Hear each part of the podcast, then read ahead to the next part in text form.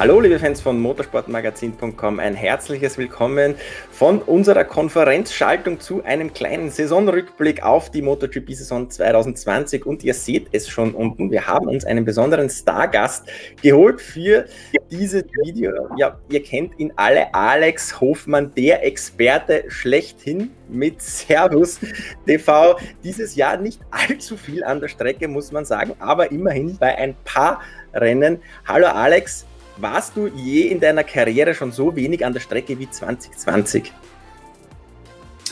Ähm, natürlich nicht. Und ich, ich hoffe auch, es bleibt so Ausnahme wie die, die Saison 2020 an sich. Äh, zwei, zwei Rennen von, von all den Rennen vor Ort zu sein, ist natürlich schon hart, aber ich glaube, am Ende des Tages haben wir bei Servus TV das Beste aus allen Möglichkeiten gemacht. Wir haben ein super Studio, wir haben äh, auch in Salzburg wahnsinnige Möglichkeit. Das hat uns da so ein bisschen gerettet und äh, ich glaube, der Zuschauer hat trotzdem ein, ein, extrem hochwertiges Produkt gesehen und das, das ist natürlich das Wichtigste in meinem Job. Dann darf ich vorab jetzt mal raus an die Fans geben. Sagt uns doch in den Kommentaren, was war denn euer Highlight der Saison 2020? Es sind ja einige unvorhergesehene Sachen geschehen in dieser Saison. Gebt uns doch mal kurz Bescheid. Was war denn euer Highlight? Wer war denn euer Fahrer der Saison? Wer war vielleicht auch die Enttäuschung der Saison? Und was erwartet ihr von 2021, bevor wir drei jetzt hier mal alles ausgiebig bequatschen. Ich muss mit einem Geständnis beginnen, denn Markus und ich haben ja in dieser Saison mehrfach in die Glaskugel geblickt, mehrfach ins Kaffeesud gelesen und wir waren so grottenschlecht, dass von unseren diversen Bierkistenwetten, die wir abgeschlossen haben, keine einzige in irgendeiner Art und Weise aufgegangen ist, weil wir beide immer falsch waren. Mein Highlight, Markus hat getippt, Maverick Vinales wird Weltmeister. Daraufhin habe ich das Ganze getoppt. Nein, er wird nicht mal bestplatzierter Yamaha-Pilot, denn das wird Fabio Quartararo. Am Ende war es aber Franco Morbidelli, also schuldet niemand, niemand etwas und wir dürfen unser Bier weiter alleine zu Hause trinken. Alex, von dieser Saison, wenn du dich zurückerinnerst nach dem Katar-Test, wenn man die Zeiten studiert, wenn man die Aussagen der Fahrer durchgeht, um sich so ein bisschen ein Bild zu machen, wie sich denn die Saison abzeichnen könnte. Wenn du dich jetzt zurückerinnerst, hast du irgendwas von dem, was letzten Endes eingetroffen ist, aus sportlicher Sicht, also jetzt Corona und Marques Verletzung natürlich ähm, außen vor, weil das konnte man natürlich nicht ahnen, aber aus sportlicher Sicht, es gab neue Siegergesichter, Suzuki fährt plötzlich um die WM, KTM gewinnt plötzlich. War für dich davon irgendetwas Ende Februar schon auch nur annähernd absehbar? Ähm, ist das meiste nicht. Speziell, äh, wenn es so um den WM-Titel ging und um die Fahrer, die dominieren sollten, glaube ich, da haben wir alle so ein bisschen überraschende Momente erlebt. Ähm, ich durfte noch Anfang des Jahres noch einmal die Ärzte 16 fahren, kurzfristig am Salzburgring. Und da habe ich gemerkt, dass die sehr gut funktioniert und dass da einiges vorwärts ging. Deswegen, wenn überhaupt was vorherzusehen war, dass das KTM den, den Schritt schafft, dort in der MotoGP anzukommen. Aber alles andere, bin ich ganz ehrlich, äh, bin ich genauso ahnungslos gewesen wie jeder andere. Und äh, es war noch nie so schwierig, Rennen vor allem vorherzusagen. Also ich kann mich noch daran erinnern an die Zeit, als ich angefangen habe vor zehn Jahren äh, mit, mit Eddie Milke. Da konntest du am Samstagabend dir die Zeiten angucken, Lab by Lab, und du wusstest eigentlich mehr oder weniger, okay, äh, Casey gewinnt, der hat drei Zehntel mehr pro Runde, dann kommt Dani Pedrosa und dann, wenn überhaupt, dann gibt es noch einen Kampf um Platz drei und, und zu 80, 90 Prozent kam es am nächsten Tag so. Äh, die Zeiten sind vorbei, aber das ist, das ist auch gut so. Macht meinen Job härter, macht euren Job härter, aber macht natürlich die Spannung einiges besser. Es macht im Endeffekt nicht nur unseren Job härter, es macht ja auch den Job für die Piloten härter. Also in dieser Saison, selbst die Fahrer wussten irgendwie nie so wirklich, wo sie jetzt stehen vor dem Wochenende. Der Reifen hat da viel mitgespielt. Ähm, die Fahrer haben oft darüber geredet, vor allem Andrea Dovizioso hat immer wieder gesagt, die Situation mit den Reifen ist nicht unter Kontrolle. Keiner weiß Keiner irgendwie, weiß was genau los ist. Äh, was macht es mit einem Fahrer, wenn man in ein Rennwochenende geht und eigentlich keinen Plan hat, wo stehe ich, wo stehen die Gegner, was ist möglich für mich, werde ich gewinnen, werde ich Zehnter? Was bedeutet das für einen Fahrer? Ich glaube, generell hat diese ganze Situation, dass ähm, überall das Niveau so hoch ist. Das heißt, technisch ist das Niveau so konstant hoch, dass alle gewinnen können. Fahrerisch ist das Niveau so hoch, dass fast alle gewinnen können. Und dann kommen halt so Komponenten, wie liegt mir die Rennstrecke, wie kommt der Reifen mit dem Bike zusammen. Und, und das geht in die Psyche rein. Das heißt, äh, ich glaube, früher gab es so eine, so eine psychische Rang- und Hackordnung auf der Rennstrecke. Da wusstest du dann ungefähr, okay, nach zwei, drei, vier Rennen, der ist stärker, der ist schwächer, den habe ich im Griff, der geht momentan gar nicht. Und das habe ich so das Gefühl, ist den Fahrern abhanden gekommen. Das heißt, dass die sich auf alles vorbereiten müssen und auch nicht wissen, ob sie an diesem Wochenende da die Oberhand haben, technisch und auch fahrerisch oder nicht. Und ich glaube, das, das merkt man schon, dass auch äh, die, die, die psychische Welle der Fahrer so mit höher und runter geht. Also die Ausschläge nach oben und nach unten sind größer als in der Vergangenheit, weil sie halt wirklich alle nicht wirklich wissen, was sie, was sie sich äh, darauf einstellen sollen. Joan Mir, der Weltmeister, ist ja gerade zu Saisonbeginn ein bisschen unter dem Radar geflogen. Jerez ein Ausfall, zweites ein fünfter Platz, dann wieder ein Ausfall. Suzuki generell, Alex Rins hat sich ja zu Beginn gleich mal verletzt. Da hatte man die Suzukis eigentlich lange nicht auf dem Schirm, so in Richtung WM-Titel, weil andere zu Saisonbeginn deutlich stärker waren. Wann ist denn so der Punkt gekommen, wo du bemerkt hast, okay, mir und Suzuki generell, die könnten da um den Titel heuer ein ernstes Wortchen mitreden? Nee, ich glaube, dieser Punkt, der kam relativ früh, dass wir wussten, dass Suzuki auf jeden Fall überall funktioniert. Das heißt, dass sie jedes Wochenende ums Podium fahren kann. Und ähm, am Anfang war es halt, wie gesagt, so ein bisschen mit Pech und Alex Rins verletzt. Und dann war er erstmal der Stärkere eigentlich. Ähm, aber es ging dann eigentlich ab ja, Mitte der Saison so los, dass man einfach gesehen hat, es geht nur über die Konstanz. Dass herausgefiltert wurde bereits, okay, du hast Fabio Quattararo hier zwei Rennen, dann ist er mal wieder da zwei Rennen und dann kommt er mal wieder hier hin. Und das, das hat halt so seine sechs bis acht Rennen gebraucht, bis man da so ein bisschen gesehen hat, wie man dieses Jahr zum Titel kommt. Also mühsam ernährt sich das Eichhörnchen. Das war ja auch, glaube ich, so ein bisschen die Herangehensweise. Und wenn wir ja ganz ehrlich sind, haben wir von Juan Mir immer, immer geredet, aber an keinem Wochenende extrem viel. Das heißt, bis zum, zum Sieg in Valencia eigentlich ist ja nicht so, dass wir über ihn geredet hätten, nur aufgrund der Leistungen auf der Rennstrecke. Der kam immer gut im Rennen, ist immer wieder vorgefahren, aber also die, die Schlagzeilen haben ja meistens am Wochenende andere gemacht. Aber das war, glaube ich, auch genau das richtige Mittel dieses Jahr ist halt die Frage, ob das in der Zukunft nochmal aufgeht so oder ob es wirklich ein, ein einmaliges äh, WM-Jahr bleibt 2020. Aber es, es war halt am Ende nur die Konstanz und äh, wenn wir uns am, am Ende des, des Jahres die Punktetabelle angucken und wir sagen, okay, Franco Morbidelli hat keinen Motorschaden in Jerez, dann kann die Geschichte auch schon wieder ganz anders laufen. Und genauso kann ich jetzt weitermachen und kann von drei, vier, fünf anderen Fahrern sagen, wenn dem das nicht passiert wäre, dann hätte es wieder also es war einfach, es ist, war sein Jahr. Es lief alles so, wie er es gebraucht hat am Ende, um eben den Titel zu holen. Aber es war ein sehr, sehr spezielles Jahr. Ich glaube auch für Suzuki, muss man sagen, wird es jetzt kein, kein Selbstläufer, dass das so weitergeht. Also äh, das, das Bike ist super, das Bike ist äh, siegfähig, das Bike ist immer podiumsfähig und das ist das Wichtigste. Vor allem, es ist, glaube ich, leicht im Handling. Das heißt, dass weder die Techniker noch die Fahrer irgendwie nicht wissen, was sie da haben, sondern sie, sie wissen immer damit umzugehen, haben immer ein gutes Gefühl. Und das ist momentan einfach das Wichtigste. Und äh, 2021 kann aber schon wieder alles anders sein. Ähm, da möchte ich noch mal kurz nachhaken, das ist schon ein bisschen angedeutet. Einige unserer Leser haben ja gesagt, naja, Schwan Mir, das ist ja eigentlich nur ein Eintages, so ein Eintagsfliegen-Weltmeister, der einfach nur ein bisschen Glück in dieser Saison hatte. Jetzt ändert sich am technischen Reglement für das nächste Jahr nicht so viel. Suzuki, wird jetzt nicht grundsätzlich plötzlich äh, grottenschlecht da hinten abkacken. Wenn man sich jetzt die Statistik von Joan Mir ansieht, es ist erst sein fünftes Jahr in der WM, er ist durch die Moto 2 durchmarschiert, er hat in der Moto 3 einst äh, dominiert, wie es das jetzt in den vergangenen Jahren so eigentlich nicht mehr gab was, wie ist deine Einstellung zu Joan Mir? Glaubst du, das wird ein Eintagesfliegen, also Eintagsfliegen-Weltmeister bleiben? Oder ist das schon einer, mit dem man jetzt über die nächsten Jahre so rechnen muss und kann?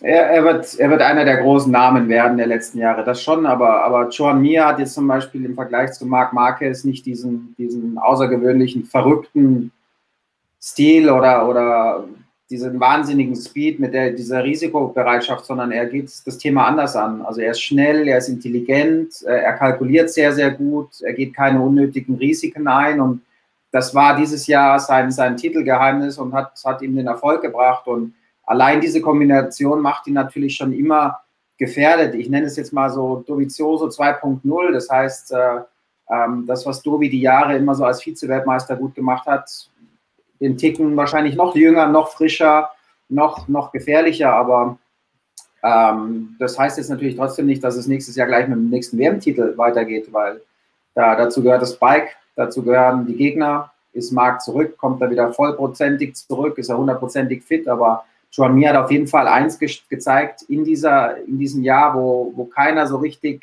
wusste, wie er damit umgehen soll, hat er die Chance genutzt und äh, das zeigt, er kann Titel einfahren und er, hat diese Nervenstärke und das hat er in der Moto 3 schon bewiesen. Ähm, zum Beispiel etwas, wenn man mit Fabio Quattararo vergleichen, etwas, was Fabio in seiner Karriere jetzt so noch nicht gezeigt hat. Er hat es jetzt schon zweimal gezeigt, und zwar einmal in der Moto 3, einmal in der MotoGP. Also den muss man ganz klar äh, als Top 3, Top 5 Fahrer für die nächsten ja, fast zehn Jahre auf dem, auf dem Radar haben. Also der Joan Mir ist, glaube ich, gekommen, um zu bleiben. Du hast Fabio Quattararo gerade angesprochen. Der sah ja lange Zeit so aus als der große Favorit auf den WM-Titel, hat die ersten zwei Saisonrennen gewonnen, ist da wirklich äh, losmarschiert in diese Saison. Dann gab es eben viele Ups und Downs, mehr Downs als Ups und vor allem in der letzten, letzten Saison, dritte vielleicht kann man sagen, kam dann von vielen Leuten so der Vorwurf, ja, der Quattararo, der bringt es anscheinend irgendwie mental nicht auf die Reihe, der, der hat dann nicht die Nerven im WM-Kampf. Würdest du das so unterschreiben oder ist es vielleicht schon so, dass die Yamaha, vor allem die 2020er Yamaha, vielleicht den Fahrern das auch gar nicht ermöglicht, konstant irgendwie vorne dabei zu sein? Man hat es ja auch bei American Yarders gesehen zum Beispiel, ein Wochenende ganz stark, dann wieder schlecht. Braucht die Yamaha einfach genau diese richtigen Verhältnisse, den richtigen Grip, die richtigen Temperaturen, um konstante Ergebnisse zu ermöglichen überhaupt? Na ja, gut, das ist, glaube ich, eine, eine, generell schwierige technische Frage. Also dieser lim limitierende Faktor Reifen ist natürlich schon so, dass er je nach Bike, je nach Konzept ähm, mal besser anspricht, mal, mal schlechter. Wir haben, wir haben gesehen dieses Jahr, die KTM funktioniert tendenziell besser, wenn die Temperaturen hoch sind. Andere ähm, sind da weniger anfällig, funktionieren vielleicht sogar besser, wenn sie niedrig sind, die Temperaturen. Ähm, das das ist, ist, ist natürlich jetzt schwierig zu sagen, aber ich glaube jetzt nicht, dass die Yamaha an sich ihren Grundcharakter weggelassen hat oder, oder ver ver verloren hat, weil die Yamaha war eigentlich immer ein bisschen wie die Suzuki dieses Jahr, nicht das, das schnellste Motorrad auf der Geraden, aber sie war auch, war aber trotzdem immer überall konkurrenzfähig und war meistens vor allem eben leicht zu fahren und äh, das hat Suzuki dieses Jahr besser gemacht, was auch immer Yamaha momentan versucht. Ähm, ihre Optionen auszunutzen. Vielleicht haben sie auch zu viel gemacht. Also ich habe so das Gefühl dieses Jahr, dass eher all die, die Bikes und, und, und Werke, die versucht haben, technisch zu viel zu machen, einfach einen auf die Mütze bekommen haben. Aufgrund der Tatsache, dass das Jahr kürzer war, dass du weniger testen konntest, dass du weniger verschiedene Rennstrecken hattest und äh, du musstest schneller und immer parat sein und Fehler wurden noch viel mehr bestraft als in der Vergangenheit. Und das war das, das Problem. Also ich glaube, Yamahas Bike hat sich jetzt nicht grundsätzlich geändert. Das ist jetzt nicht, nicht schlechter geworden. Die anderen haben auf jeden Fall aufgeholt, das muss man sagen. Aber ähm, bei Yamaha, glaube ich, äh, scheint es schon so dieses, dieses Modell Morbidelli zu sein, was Quattararo im letzten Jahr noch gefahren ist, also 2019. Ähm, weniger ist mehr. Ein bisschen weniger testen, weniger probieren, sich darauf einstellen. Der Fahrer muss sich ans, ans Bike gewöhnen. Das ist, glaube ich, mittlerweile das A und so dass du einen Fahrer hast, der sich einfach wöchentlich an die Bedingungen sehr, sehr schnell adaptiert, ohne immer seine Richtung zu wollen. Also ohne, dass er das Bike so haben will, wie er es will, sondern dass er versucht, sich in das Thema reinzuarbeiten und sich schnell an die Bedingungen anzupassen. Die generelle Situation jetzt bei Yamaha 2020, also es lief ja sportlich zunächst sehr gut oder insgesamt, sie haben sieben von 14 Saisonrennen gewonnen, die Hälfte am Ende stehen sie trotzdem ohne Titel da. Dann gab es da diesen Skandal um die illegalen Ventile, ob das jetzt Absicht war oder nicht, lassen wir jetzt mal so stehen. Ähm, dann gab es diese sehr kuriose Situation mit Jorge Lorenzo als Testfahrer, den man da verpflichtet hat, der aber eigentlich nie gefahren ist, währenddem die anderen Hersteller äh, fleißig getestet haben.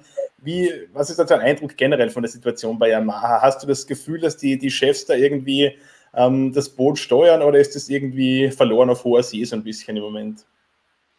Ich glaube generell äh, die Japaner, und da nehme ich jetzt auch ähm, Honda mit rein, ähm, die japanischen Werke bekommen jetzt so viel Druck, wie sie es halt nicht gewohnt sind. Das habe ich so ein bisschen das äh, Gefühl, dass sie eher daran verzweifeln, dass aus Europa die Werke extremst attackieren. Das heißt, Ducati hat es vorgegeben, die haben extremes Tempo angeschlagen und haben immer Druck erhöht.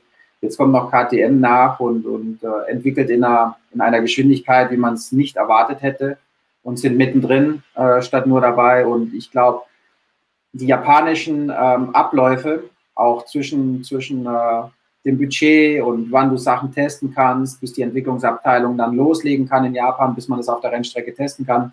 Diese Abläufe, die sind nicht mehr zeitgerecht. Das heißt, die müssen, äh, die sind wirklich so der, der große Öltanker auf, auf See. Wenn der in fünf Meilen links abbiegen will, muss der halt jetzt schon mehr oder weniger ähm, das, das Segel setzen und muss nach links abbiegen.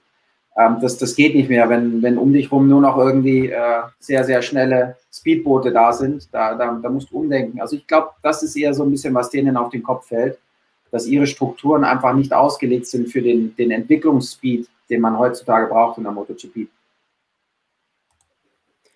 Jemand, der den Durchbruch auf jeden Fall geschafft hat von den europäischen Werken in diesem Jahr, ist KTM. Du bist ja in dieses Projekt deutlich mehr involviert. Du kennst da dann deutlich besser die Abläufe als bei jedem anderen Projekt. Was würdest du denn sagen? Was ist denn äh, der Erfolgsfaktor von KTM in diesem Jahr?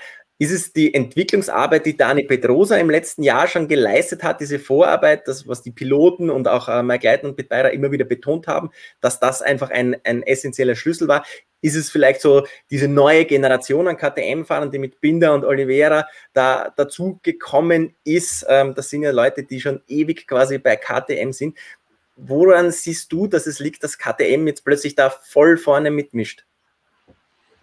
Ich glaube, da müssen viele Faktoren reingerechnet werden. Aber A ist natürlich der Entwicklungsspeed, der war unglaublich, seitdem sie losgelegt haben. Dann hast du aber so viele Puzzleteile da liegen, dass du irgendwann den richtigen brauchst, der der das aussortiert. Das war gewiss mit Dani Pedrosa auf der Rennstrecke ein, ein Gold, Goldjunge, den man sich da geholt hat als Testfahrer, der das einfach dann nochmal sehr, sehr schnell mit viel Erfahrung auf einem ähnlichen Konzept, Konzept dann auch aussortieren konnte. Das war super wichtig. Aber äh, man, man hat halt trotzdem im Hintergrund Entwicklungswege, die kürzer sind als irgendwo anders. Also ähm, da werden Sachen auf der Rennstrecke entschieden, dann gibt es den Telefonanruf und dann geht mehr oder weniger schon im Hintergrund die Maschine an und, und das hilft natürlich auch. Nur, dass sie jetzt halt wissen, wo sie ansetzen müssen. Und dazu hast du halt aufgrund der Struktur auch mittlerweile so eine kleine Orange Family oder wie sie es nennen oder so eine kleine KTM-Armada, die daran glauben, die ganz klar wissen, KTM ist mein Hersteller und mit KTM kann ich den Erfolg haben. Da kann ich mir meine Träume erfüllen. Und dazu gehören Brad Binder, dazu gehört Miguel Oliveira. Das heißt, du hast auch noch Typen, die zusätzlich eben an, an das glauben, was, was quer durchs Haus gerufen wird. Und es fängt beim Chef oben an, das geht durch Pit Beira durch, wenn, wenn die Leute wirklich vor dir sitzen und dir das sagen, gib mir noch ein bisschen Zeit, in einem halben Jahr haben wir das Bike dort. Das heißt, du hast diesen Spirit auch, den du brauchst. Und diese ganze Kombination fängt, fängt jetzt halt an, Früchte zu tragen. Das heißt, äh, das war viel über Überzeugungsarbeit, das war viel Investition, aber Jetzt haben sie das, äh, würde ich mal sagen, das Paket dort, wo es sein muss. Und ab, ab jetzt kann es halt recht gefährlich werden für alle anderen, weil diese Dynamik geht natürlich weiter. Wenn du, wenn du siehst, dass dann so ein Projekt, so ein Konzept aufgeht, dann kriegt es natürlich nochmal eine Eigendynamik, die dann den anderen auch so gefährlich werden könnte. Du hast es gerade angesprochen, diese Orange Family bei KTM, wo man wirklich das Gefühl hat, es ziehen irgendwie alle in einem Strang das ist was, was man zum Beispiel bei Ducati in dieser Saison nicht so das Gefühl hatte. Also Andrea Dovizioso, Gigi Dall'Igna, das Verhältnis war schon seit längerer Zeit ein bisschen schwierig, das wussten wir. Ähm, dieses Jahr ist es jetzt zum, zum großen Bruch gekommen. Andrea Dovizioso war jetzt dreimal Vize-Weltmeister hinter Marc Marquez. Nachdem der ausgefallen ist, wäre es seine große Chance gewesen. Daraus geworden ist nichts. Ähm, er war aber oft auch nicht mal bester Ducati-Pilot. Also Danilo Petrucci hat ihn zum Beispiel in Le Mans geschlagen, Jack Miller war oft bester Ducati-Pilot, teilweise auch Becca Bagnaia, teilweise sogar noch Sarko auf der Feuerwehrmaschine. Hast du das Gefühl, dass äh, Dovizioso in diesem Jahr das Maximum herausgeholt hat aus seinen Möglichkeiten? Oder denkst du, dass er gerade im Vergleich zu den letzten Jahren vielleicht etwas underperformed hat, sozusagen? Ähm, ich, ich glaube, mit so einem menschlichen Bruch. Das heißt, wenn es äh, im, im, Geiste nicht mehr passt zwischen dem Techniker und, und dem Fahrer, dann, ähm, dann ziehst du eben nicht mehr tendenziell an einem Strang. Und äh, was ich so rausgespürt und gefühlt habe, ist, dass Andrea Dovizioso mit all den Jahren Erfahrung halt das Bike auf eine ganz besondere Art für sich haben will. Das heißt, er hat seine Vorstellung, wie muss so ein Bike aussehen, von der Entwicklung, was ist ihm wichtig.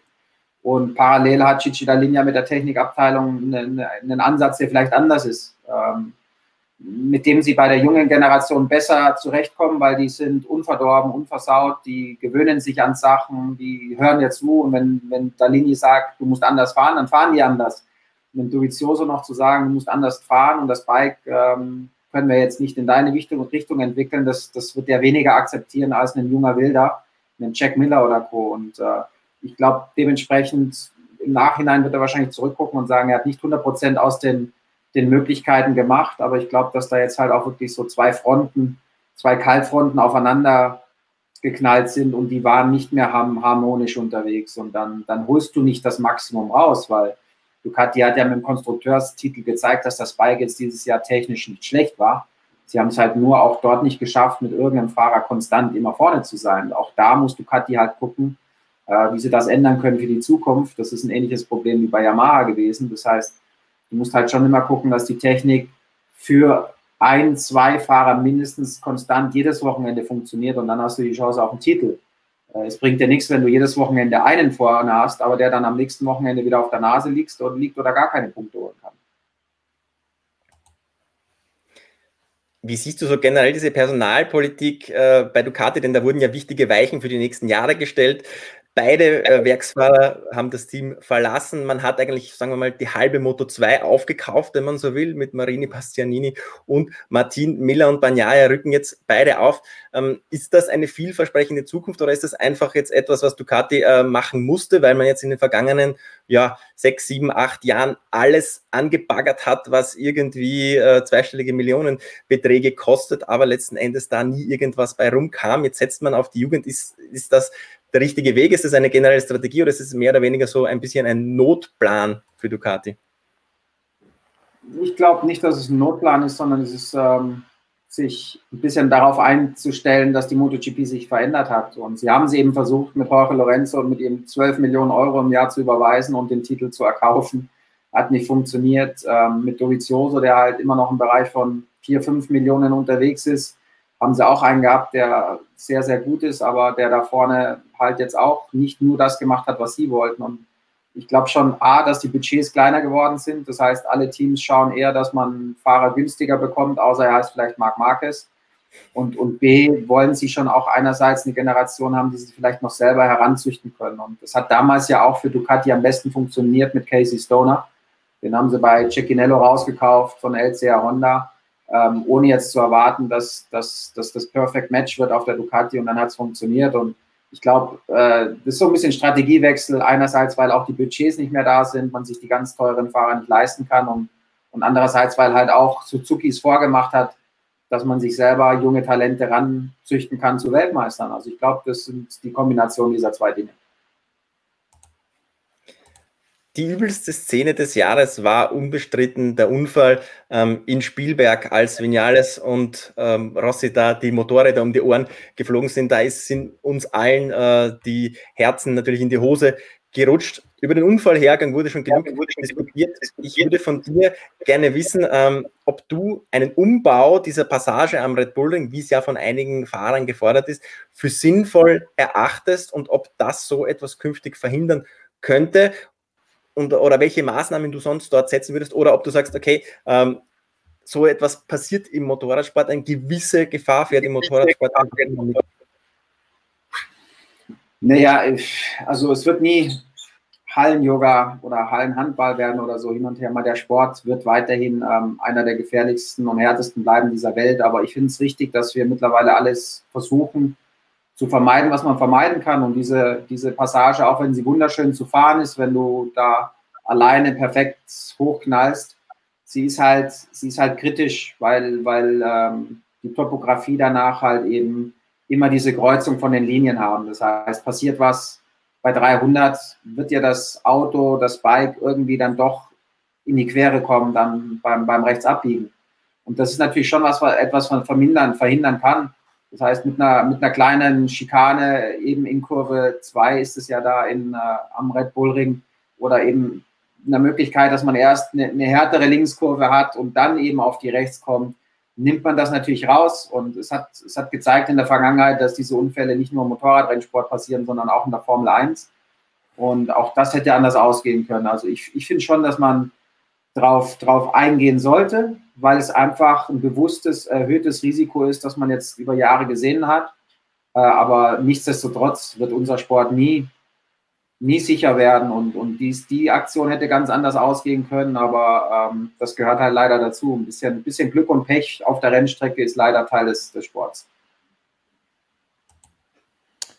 Glück und Pech ist ein gutes Stichwort. Äh, das große Pech hat in diesem Jahr Marc Marquez äh, in Jerez beim ersten Rennen direkt ausgeschieden, Oberarmbruch, zwei OPs seither, die ganze Saison verpasst. Dritte OP könnte noch anstehen im Winter. Gerüchte gibt es darüber, was genaueres wissen wir nicht.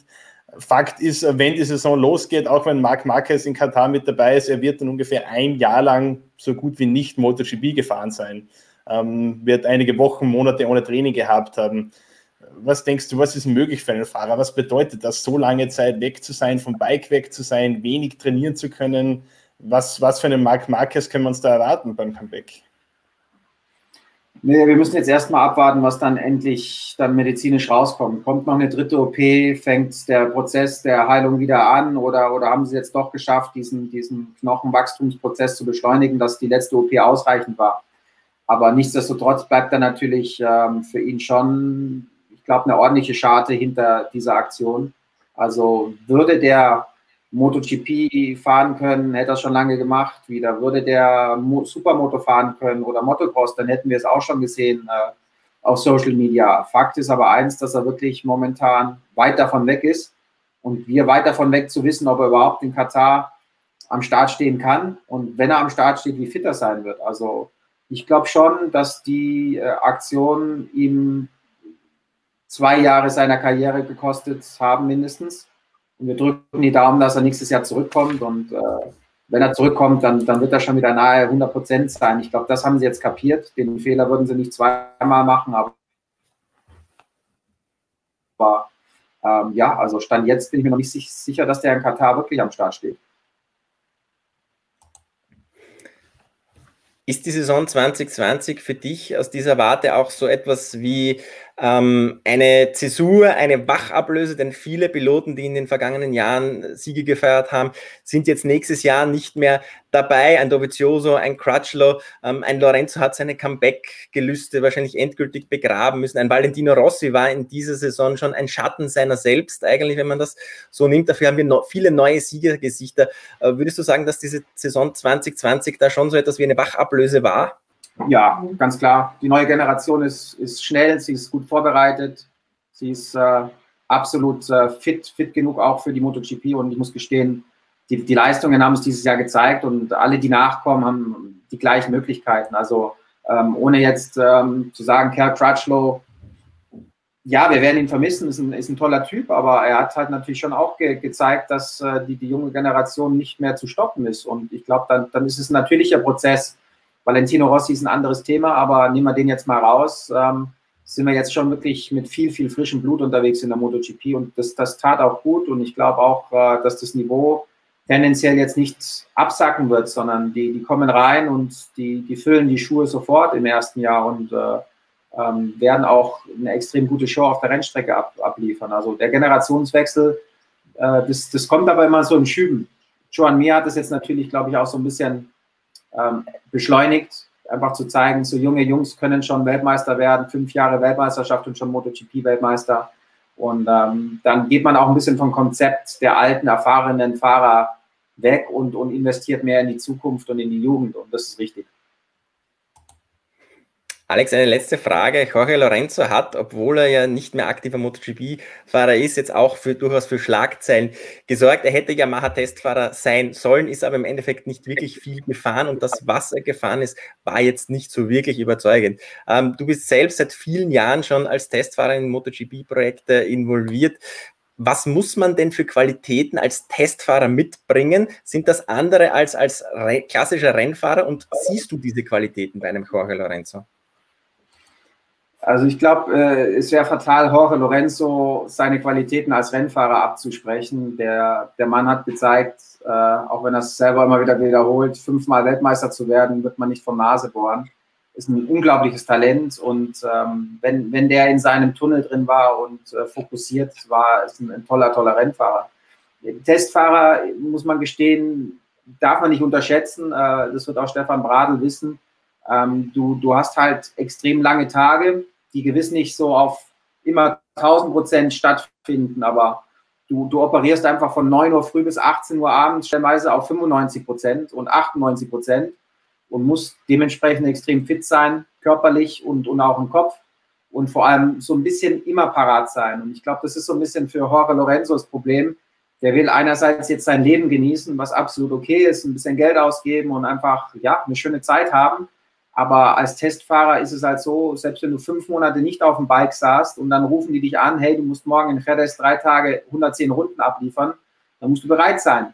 Und, und das ist halt so ein bisschen das, das Undankbare eines Testfahrerjobs. Das heißt, du, du trainierst fast genauso wie ein, wie ein aktiver Rennfahrer, stellenweise sogar noch mehr, weil du Zeit hast und musst dann aber halt performen auf sehr, sehr hohem Niveau, konstant über den ganzen Tag, auch konzentrationstechnisch nicht leicht um, um da den Wert zu machen. Und wenn wir halt schauen, die Testfahrerniveau, Mark Casey Stoner war Testfahrer, Dani Pedrosa ist Testfahrer, die, die Testfahrer, äh, Stefan Bradl fährt äh, Top, Top 6, Top 7 mit in Portimao. Das Niveau ist halt so hoch, du kannst dann auch nicht kommen und sagen, ich fahre mal eineinhalb Sekunden langsamer als das, was möglich ist. Das ist halt auch nicht mehr möglich. Und äh, dementsprechend, ja, ähm, war das natürlich, glaube ich, undankbar, dass er wenig zum Fahren kam. Aber Jorge Lorenzo war natürlich dann, auch wenn es soweit war, nicht zu 100 Prozent auf den Punkt vorbereitet. Also da muss Yamaha sich ein bisschen an, am Kopf greifen und sagen, warum haben wir den unterschrieben, wenn wir keine Möglichkeiten haben, ihn einzusetzen. Und der Jorge daraufhin wahrscheinlich halt auch nicht so vorbereitet war, wie es Yamaha von ihm gewünscht hätte. Also es war ein bisschen, bisschen komisch gelaufen. Gut, Alex, dann dürfen wir uns für deine Zeit bedanken, für deine Einschätzungen bedanken. Dann beginnt ja für dich jetzt dann tatsächlich vielleicht ein bisschen die Winterpause, der Saisonstart der MotoGP 2021 wird ja etwas später stattfinden als in den vergangenen Jahren. Erst Ende März geht's los, ab Februar dann die ersten Testfahrten. Markus und ich dürfen uns auch bei euch bedanken für die vielen Klicks, für die vielen Views unserer Videos. Danke, dass ihr euch das immer wieder anhört, was wir da zum Besten geben. Ich spiele den Ball nochmal zu euch. Ihr dürft uns natürlich gerne noch unter diesem Video eure Kommentare zu dieser abgelaufenen MotoGP-Saison abgeben oder unter dem Hashtag AskMSM auch gerne Fragen stellen. Dann haben wir vielleicht bald mal wieder eine QA-Session, wo wir das beantworten können. Abschließend bleibt mir noch die Bitte, abonniert unseren Kanal motorsportmagazin.com Motorrad und setzt die Glocke, dann bleibt ihr auch in der Offseason über alles informiert, was wir hier online stellen. Und jetzt dürfen wir uns verabschieden. Ciao und danke. Servus. Ciao, die Herren. Bis 2021.